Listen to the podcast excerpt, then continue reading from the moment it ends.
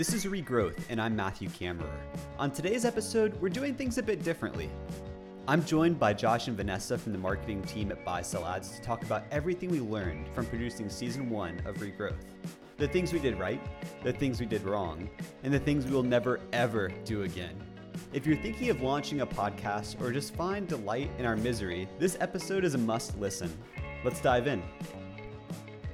So, one of the things that we did that worked really well diving in on the LinkedIn video train a little bit. So, we all did a short mm-hmm. video clip and posted it to LinkedIn and all saw different results. I think that we all have different network sizes. I think we all have different folks that we're connected with. And I saw some interesting insights that were a little bit different than other folks. But do you guys want to talk about that a little bit? I would say as a team, we probably have an intermediate level of experience with LinkedIn. We don't really use it too much until recently. So doing these videos was a little bit eye opening for us.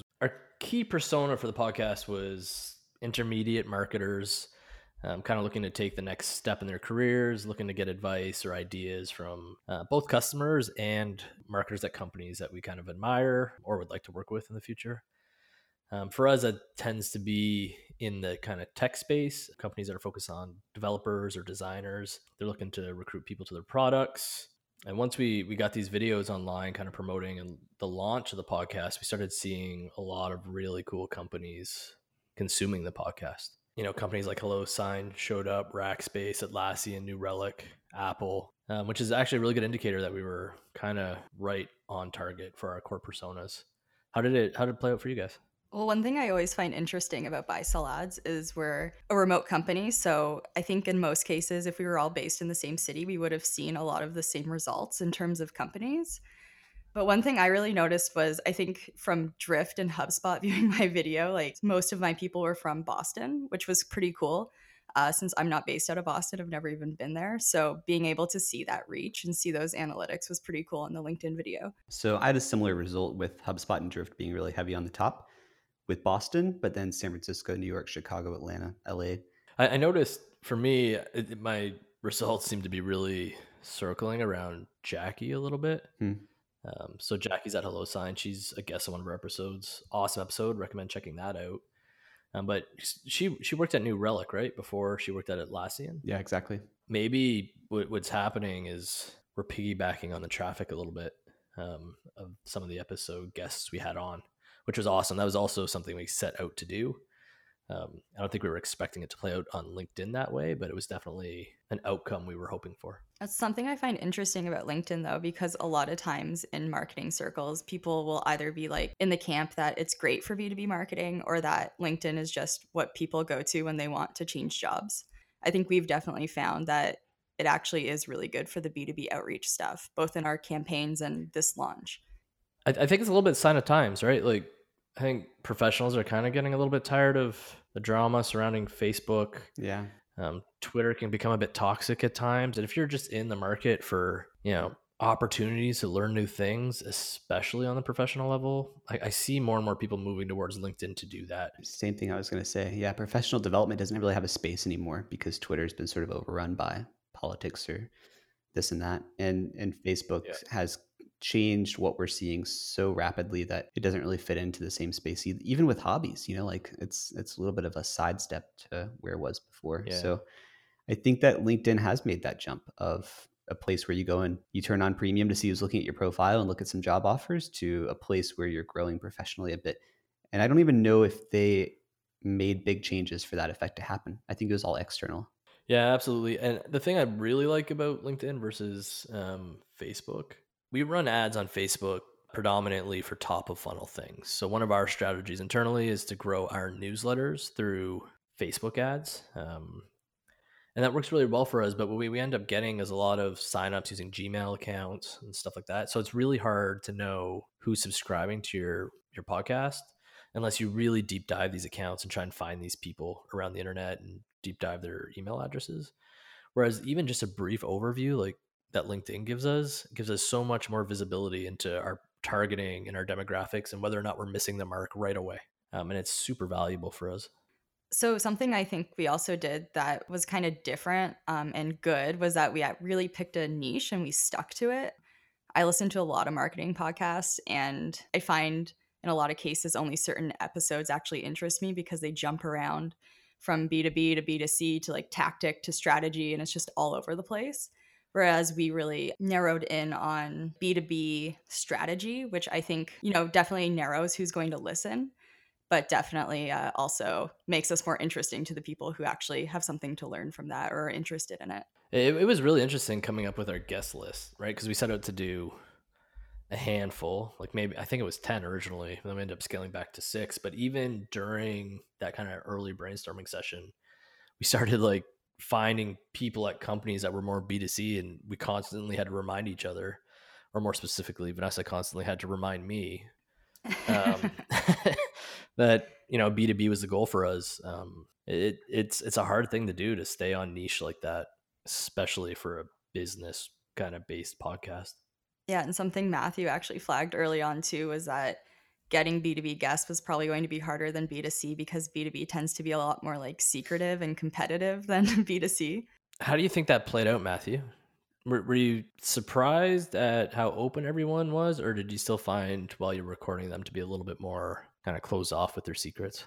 I was surprised at some of the depth that was given. I wouldn't say that I had every question answered that I was looking to have answered. Yeah.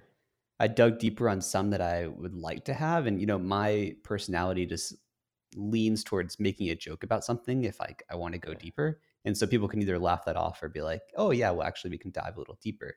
So it made it not quite as uncomfortable as I probably could have made it.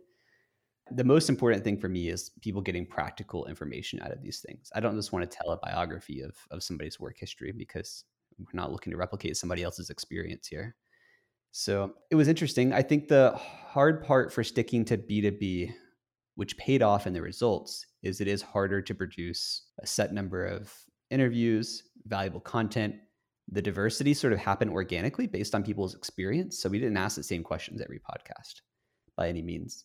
Um, we had a nice specialty that happened pretty organically through each one of our guests' experience.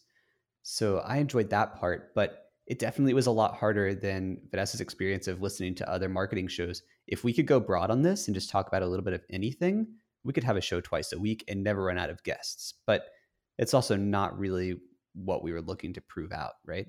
So, do you think that we mixed up our guests enough? I know that we had a nice diversity of folks who joined the show and, different levels of experience, but do you think that there was enough diversity? Could we have done anything different, or um, what should we do with that? Wow, that's a loaded question. So at Buy Lads, we Vanessa and I tend to joke a lot that we have like ten personas that we chase um, because we're a two sided marketplace with mm-hmm. all kinds of different uh, channels and stuff. I think I think we hit the bullseye like right in the middle of where we needed to be that we could go broad enough to kind of cover all of our personas, but also specific enough that you know anything that fell outside of the personas might not be um, as interested in our podcast. Uh, going if I, if I were to do it over again, I think I would like to see some of our larger clients or even some feedback from some agencies because um, we do work with them quite a bit i think they would have a completely different perspective on you know marketing and what that looks like than we would say from some of the the companies that we did interview i think one of our strategies for the first season to get people interested was to get those bigger names um, yeah. you know personally when you read a headline that's like oh slack does something or HubSpot does something, you pay a lot more attention than if they're, you know, a very new startup in the space. Um, so I think that was definitely part of our strategy with who we ended up uh, talking to. Yeah. But that said, like in future seasons, I think it's still our plan to really narrow in on a, a few um, like marketing channels or strategies or ways of thinking. And then I think we can open up the field to a lot of different size companies and not so much just the big people in the space. Yeah, yeah and that's really important to kind of highlight because when you're launching any marketing kind of program, but specifically a podcast, if you don't have a go to launch strategy that includes leveraging your guest's audience, you're you're in trouble. It's going to be a really long, slow growth curve. So definitely, you know, kind of keep your eye on people who have followings and people who are already social online, um, and see if you can kind of leverage them to to expand your audience quickly. Um, that said, though, I'm like I'm also a really big fan of talking to the little guys. You know, they're they're new to an industry. They're doing really crazy things that might not be established because they have to. They have to be scrappy. Um, and it, it's it would be really interesting to deep dive some of those kind of marketing plans with startups. You know, the the teams that are ten or less. Um, I think there'd be a lot to learn there, and a lot to keep us on our toes and kind of push us to be better too, and keep trying new things. Talking about that launch strategy a little bit, I think that was one of our major strengths. The the rubric that Vanessa had worked up of like, here are the 15 things we're going to do as soon as this goes live. Yep. How um how did we have the insight to do that? I know you guys have a bit of past experience, but it covered everything and more that I could think of from the outside of only ever consuming podcasts, never producing one. But I feel like that was critical and it impressed folks who we worked with. Like they they were excited to see the social media images generated and the taglines already prepared and some suggested quotes and, and a few different things.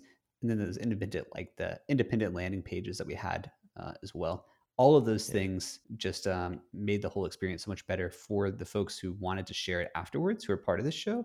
But I think yeah. that that really drove initial growth and uh, and folks listening and consuming that right off the bat. So how can other people do that?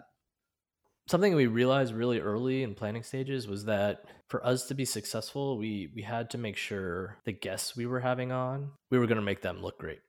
And you know that was going to include you know getting them assets or whatever and, and helping them promote their episodes because not a lot of people like you're saying think about that.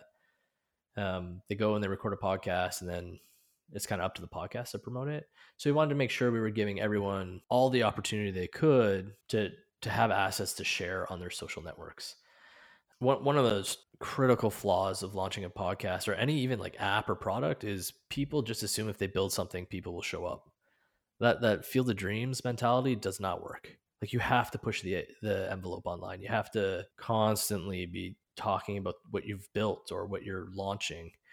Um, so we looked at it through that lens a little bit, and right off the start we're like listen let's let's have a good launch strategy let's make sure you know it ended up being something like a six week plan where we were not only just launching podcast episodes. We were then taking a week to launch roundup articles and just really spread out the timelines for our launch. Um, and and honestly, like most of the high fives for that should go to Vanessa. She was really on top of that. I will share those high fives with the entire team because it was really a team effort. Do you think that if we released like one episode a week after we recorded everything, the impact would have been different than pushing every episode out the first day? I think if I were to do the launch again, I would probably cut our episodes for launch day in half. So we launched with all of our episodes at once because we wanted people to be able to deep dive them. Um, I think I would probably launch like three and then have a nice week after week episode lined up for 3 mm-hmm. weeks. Because what we're seeing was there was a huge influx of interest that day one. And then it's kind of slowing down over time. And the worry now is because we've released everything all at once, people are going to forget about us by the time we get a podcast out there. So I would definitely recommend at least keeping one in the chamber um, that you can immediately update, you know, within a week or even probably before that, like maybe go three or four days after after launch. That that's definitely a lesson learned. So another piece of feedback we got on Facebook when we were seeing the folks that we interviewed share this, as well as some of the reviews we saw on iTunes, was they liked the speed and how we condensed the the podcast into being just the meat. There wasn't a lot of downtime. I kind of wish we had more conversation. I just it was a confidence point for me the first time around. I didn't really feel like I could dive deep into some of these things without throwing people off or even being able to carry the conversation myself. And so I think it was twofold. I think it was partly you guys did yeah. a great job editing that. And so I'd like to hear how you made those decisions. But I also think it was partially on me for not breaking free from sort of our our core points of of diving deep on some of those things. Well, I just want to say up front that the growth from episode one through to episode six, I should probably clarify the episodes as they're posted aren't the same order that we recorded them in, but the episodes that in the order that we recorded them from the first to the last, the growth and the change was phenomenal. Like you did a fantastic job of pushing yourself to get better. And by the end, I would say I, I would have assumed you were doing it for years. Like it Thanks. was phenomenal. As for like edits and you know this size of or length of episodes, Vanessa and I are both really good at pointing out the things we really do not like. Um, when we were talking about what we wanted the podcast to be, both of us were like, you know, longer episodes are kind of hard to dedicate time to. Let's keep it short. Um, so we had a hard 30 minute length for an episode. We wanted people to be able to kind of listen on a commute to work. Um, and that's about an average commute to work we didn't want people having to come back to an episode that's three hours long. Um, so we worked really hard to record as long as we had to, but then condense and cut parts of the episodes to get them to that length. Um, the other thing that's pretty common is as you get more professional um, editing and you kind of turn into more of a radio show a little bit, you start to realize not everything is worth publishing online. And then there's also some duplication in stories or points that one guest may make that another guest has made better. Um, so we just kind of look to take those out. So do you wait to edit everything until the end to make sure you don't have that overlap? We had that advantage because we were saving everything, but yeah, yeah, we did. So uh, Vanessa and I got together in person, um, which is rare for a remote company. Um, and for what was it, three or four of the six episodes, we kind of knocked out rough edits in like two hours, maybe. Yeah, but I'd say that that editing process probably wasn't as efficient as no, it could have Yeah, that's true. that, that's definitely under a lessons learned which we should probably talk about. So we went back and forth between editing this thing internally and getting a company to edit it for us.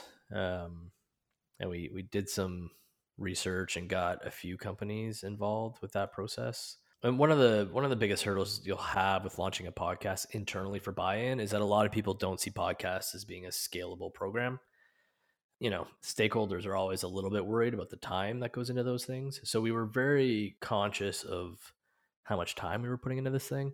We thought, hey, let's get a professional editor and we can um, get them to do that kind of long edit process.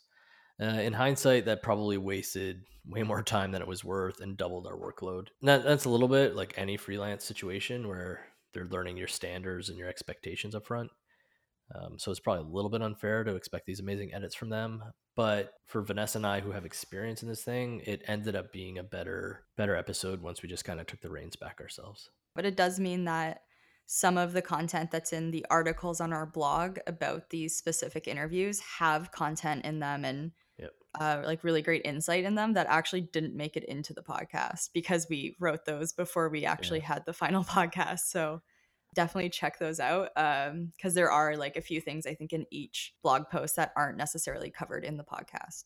That part of the process, we duplicated a lot of work. And I say we, I mean mostly Vanessa. Um, yes. I don't know how many times did you listen to some of those episodes? I've listened to all of them like 10 times. Which is good because it lets you create awesome articles um, and kind of gives you a really high level understanding of what's going on collectively across your episodes. But at the same time it's kind of unnecessary too. So i would recommend making sure you've got your final edits before you set out to do secondary content. We were trying to be too efficient and it ended up making us really inefficient. Um, so definitely be conscious of that so one of the things that we set out to do with this podcast was not only create a great podcast obviously but get an opportunity to speak with some customers and ask them some questions that would help us develop our personas a little bit more. Um, normally those conversations are really difficult to have with customers because when you're when they know what you're getting at or why you're ask what you're asking them is kind of to help you sell them better they can be a little bit standoffish so one of the ideas when we created this podcast was to create this environment where we were sharing ideas and it would let us weave in some per- persona based questions or jobs to be done questions and it gives you the ability to kind of ask salesy questions to them and kind of get the perspective on things like you know why they're buying and how they buy and what they do, what their day to days look like. Matthew, how did you find that go? Yeah. So when you're doing a sales pitch to somebody or you're working on a renewal, sometimes when you ask these questions, they can be just completely ignored, right? So what I tried to do instead was build the trust up front and then create a conversational dialogue where we're asking questions and they just get in this habit of diving deep and trying to provide that useful information because they know sort of where this content is going and how it'll tie back to their personal brand. So going shallow is not going to help them by any means. So once you get in that pattern, it was really easy to slip in a few questions that I really wanted to know from a sales perspective, working on their account or approaching to work on their account and, and prospecting them. So I would ask questions like, how do you move this outside of your unit? Like, how do you measure performance on something like this? How do you make a decision on this versus this? And those questions were not terribly relevant to the broader topics that we were discussing in B2B, but they knew me and they associated i think these these questions with me and so it flowed really nicely and then we were able to tie in that edit process afterwards and maybe cut some of the things that were not universally yeah. applicable but we could still learn from that was a cool benefit for us internally that we don't really talk about a whole lot. Yeah, and, and so when you're doing a podcast for marketing reasons, um, it is really important to have this kind of ideal situation where, yeah, you're you're doing a top of the funnel marketing program where you're getting a new audience, but being able to collect that info in a meaningful way and give it to your sales team or give it to your stakeholders or your leadership teams and be like, hey, listen, this is really what our customers look like, and this is what they think about every day, and this is how they solve problems. Um, it really adds value internally to a program like a podcast. I think if you are working to validate this as a, a tool or a project inside of your own company, one of the pieces of advice I'd give you is write those things down that you're gaining that you may be cutting out and like storing in your memory bank because they're definitely going to change the way that you're doing things, right? But if you have to validate this to the rest of your company, you need to have some notepad somewhere to point to and say, yeah. oh, yeah, here are those five things. Here are those 10 things that we gained as a team when we were working on this. And we plan to keep this on our desk and start to work towards accomplishing some of those goals that we set out to with these questions. Because I think that one of the things that I've had a hard time with, because it's been so spaced out, is like if somebody asks me a pointed question about one interaction I had and how we gained some sort of benefit from it, it's so tough for me to go back and say, oh yeah, that that response actually triggered this, and then here we are now, and here's where we're going in the future. Yeah. Instead, I'm kind of like, uh, I, I, it definitely happened. I just like have to remember the conversation that happened around it. I mean, we can talk quite literally to this because just last week we had a conversation with the leadership team, just being like, okay, so the podcast is launched, it's doing great, we're getting a lot of great feedback. You know, you were talking a lot about getting persona info. So, what kind of answers did you receive that help us? And I, we just had this like pregnant pause moment where we're like, man, we didn't keep a track of this. And of course, someone was just going to ask us this. Why didn't we? People are going to want to know. And it's not like a, go justify what you did for the last six months, but people are genuinely curious about the answers and they're going to make you a better company. Um, so making sure you can take those things and make them actionable to make your internal teams better is definitely something you want to be thinking about through the whole process. Um, one of the things that I would say we should have done better, um, we should have debriefed the persona questions specifically. Like we debriefed after each episode, which was awesome. Um, but we should have called out the notes that we had for those kind of persona based questions. And then we should have made sure we kept raw edits of episodes, which we didn't do. We kept editing them down and getting them towards a final goal. And then by the time we got there, we realized we didn't really have a clean, raw edit um, where we could just go back and listen to everything, even the stuff we cut out. One thing that's cool about having the podcast, um, just from an internal perspective as well, is sometimes we'll see like questions be asked by sales team members and it's fun to be able to say like oh go and listen to what moo's senior marketer had to say about that in the transcript. So yes like keep that kind of encyclopedia of all of the things you really want to get out of it but it's also i think really good to have that transcript to point back to for those little specific questions that come up over time. For us internally the point of doing this was to challenge our assumptions.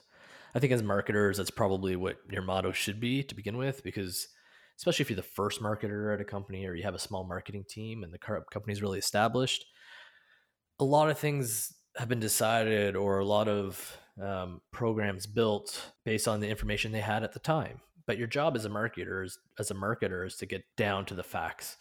So being able to do these kind of persona interviews help you kind of separate assumptions from realities helps you build a really accurate profile that's just going to make everyone's lives easier. It's going to make your landing page content clearer. It's going to make your sales team's process and assets like decks clearer. It's just going to shorten sales cycles. It, it, can be an uncomfortable thing to have these conversations, but once everyone on your team kind of realizes that you're you're actually just trying to make things easier for everyone and help them close deals faster, there's going to be a lot more excitement for these types of programs. Yeah, so we haven't really had a big chance to work cross team outside of this podcast. Yeah. And so, sort of spurred from our collaborations so far, one of the things that I've taken back into the team that I lead on the sales front is to try to create some projects that have some cross team overlap. So, not only has it given us a, a better foundation to work on projects together, I think high level before we like facilitated this project together and, and produce a podcast together um, some of those early discussions came with hesitation and not really understanding the direction because we didn't have insight into the personality or work style that we had individually. Yeah. And so doing this gave me a clear indication that everything that you guys touch, you put 100% passion into. And it gave me the ability to better communicate clearly and also show you my weaknesses, right? So, like, I was able to come with ideas uh, and you guys were able to craft those into a message. Yeah. But then we've taken that same practice that we've learned from and then tried to bring it into other parts of BSA to create collaboration in, in different divisions, which is mm-hmm. like, it's kind of crazy to think about. We're only 40 something people.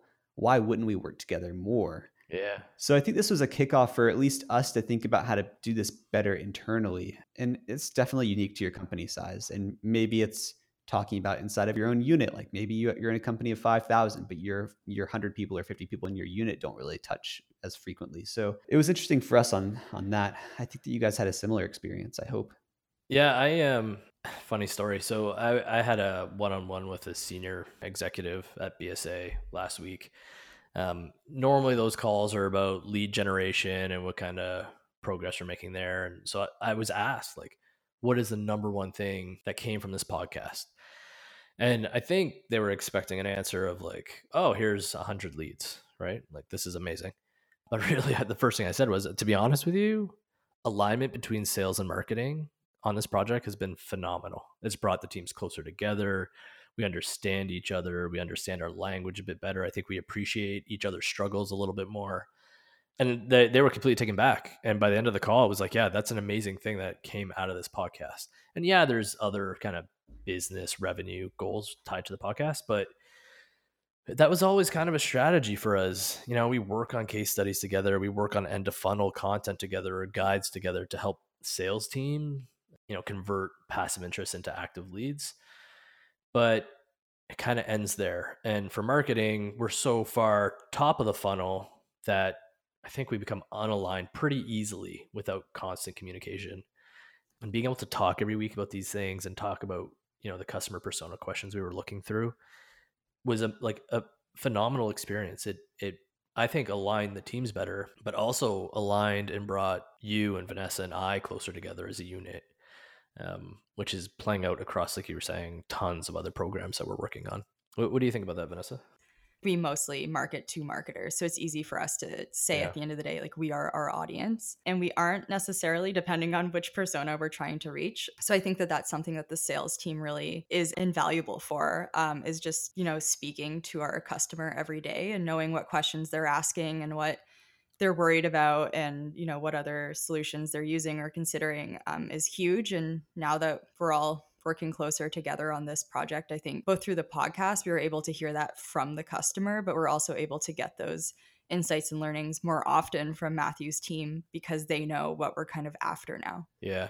It's really important that I think as a team you learn you learn how to leverage each other's strengths, but you also learn how to kind of pave over the weaknesses collectively. Um, great example, really early on in this podcast kind of planning and recording. Um, I got a few questions from people being like, "How come you're not you're not doing the hosting?" And I'm like, you know what? Matthew talks to these people all day long. I think he's going to be phenomenal at it. And there was a little bit of like, well, I don't know, you know, and he's pretty busy. Um, but in that regard, like I recognize that that was a strength of yours, and I'm not super eloquent. Like for me, it would have been a bit of a struggle. So it was paving over that weakness a little bit. Um, and I think in doing so, you make really strong, cohesive teams. I, I, I think the, you know, that overarching theme of getting teams realigned and working together across team, like you're saying, is something every company can benefit from. Um, everyone should be striving to do. You, you'd be surprised the insights you get from just having those, you know, conversations or cross pollination on a even just a weekly basis. Yeah, now Matthew on all of his calls sounds super crystal clear once he learned how to set up his podcast stuff. yeah, I learned pretty well, not as quickly as I should have. That I was I had the microphone upside down. I think it took me posting a photo of my setup and posting it in Slack, like being proud of everything I had put together. Yeah. Josh is like, "Wait, you've been recording episodes using your microphone like that?" yeah, that's that's that true. Looks yeah. right to me on that note, we should probably talk about sound quality. Um, and it was a joke we made when we were kind of coming into this episode recording, and that we only realized Matthew was recording right in front of a big window halfway through the season when yeah. we went to go edit it. we were like, why is it so yeah. echoey? I look out over my backyard, so I have two big windows right behind my computer screen. So, yeah, sound quality is so important. especially for a podcast. If there's too much ambient noise, like you get taken right out of the conversation. You can't unhear the hum or the person chewing or whatever. It's funny, like not a lot of people had a proper room or a setup to go and use when we asked them. And I feel like some of the larger companies probably did, but maybe they didn't know who to ask or how to ask or where to ask. So making sure people have the the correct setup for this one time 30 or 45 minute thing they're going to do was a challenge. Uh, but I can honestly say, I think I'm thinking about all of them. I don't think any of them came out poor quality. No. Yeah. No, I was I was really surprised with the quality because normally because obviously we're remote and Matthew did not fly out to every single guest to mm. sit in a room with them. Yeah. So I was expecting the worst and I was really pleasantly surprised with how it all turned out. Yeah. That, that's one of those things too. Like if you can, like if you have the budget to be in the same room as your guests or you're in one of those cities where every company is represented, like a San Francisco or New York, you definitely want to get people in the same room. You definitely want to be able to control mic levels live on the fly. You want to be able to see each other's visual cues when they want to speak or they're smiling or laughing. It's going to make the podcast easier. Um, we didn't have that opportunity being a remote company. So it was really important to be able to communicate with each other in a way that kind of replicated that a little bit. So for us, we just made sure we had a Slack channel open between the three of us where we could toss each other notes or whatever, or when to expand and when not to expand. Um, so that led to really good questions. Um, and then the second point of that for audio quality is definitely find an app that you can trust a double end recording from. Um, a lot of people do that manually, or a lot of people just record, you know, Skype conversations on their computer. Um, we use Zencastr. That's a bit of a plug, but not an ad. Um, but it, it, was phenomenal. Like we had some problems getting started, but since then, like it records separate tracks. It'll do a rough audio edit where it will slam all the tracks together. Um, there's a little bit of audio drifting with it, but for the most part, that was a huge, huge headache saver for us. Yeah, giving people warnings up front about what to expect and, and how to plan for this is also critical. Yep. I mean, every application is different, but for Zencastr, if you close it when it's done, if I like say, thanks so much for joining us, and they closed, then we haven't saved the yep. recording that we just spent an hour on. I was gonna say the other thing you did really great was before each episode, almost all of them. I can't remember if it was all of them. You would have a conversation with the guests a little bit. You'd break the ice, and then you know, you'd say to them, hey, listen, if I just keep asking you questions over and over again, or it feels like I'm being kind of pushy, it's just that I'm kind of curious. I'm, I'm trying to dig into something that interests me. It's not me being rude. So if it comes off that way, I apologize. And then warning them that we're going to be editing this. So if something kind of came out weird or funny, or, you know, sometimes some people may have said some things that they shouldn't have in a way, or talked about something that they may not be allowed to talk about externally. Um, that there is an opportunity there to kind of take a step back and, and clean things up a little bit. Yeah, I enjoy watching and listening to live shows from time to time, but I think for the audience we were speaking to and the content we wanted to get deeper into, gaining that trust and letting people know that we're going to edit this a little bit at the end. So if you do stumble a little bit and you want to pause or you want to completely restart, all of those things are options. And that, especially for somebody who hasn't done an interview before, I think just gave them a breath of, relief. You know, this is going to be mm. okay. And I'm not going to sound like an idiot. Like the goal isn't to portray me as somebody who doesn't know what I'm doing here. So, if the insights we shared today have been interesting to you and you haven't listened to the podcast yet, definitely go to regrowthpodcast.com. Check us out. We've finished up season one and we have planning laid for season two coming up soon. But we want your feedback. So, go and listen to season one if you haven't already. Let us know what you like and what you don't like and let's work on season two together. We look forward to talking with you.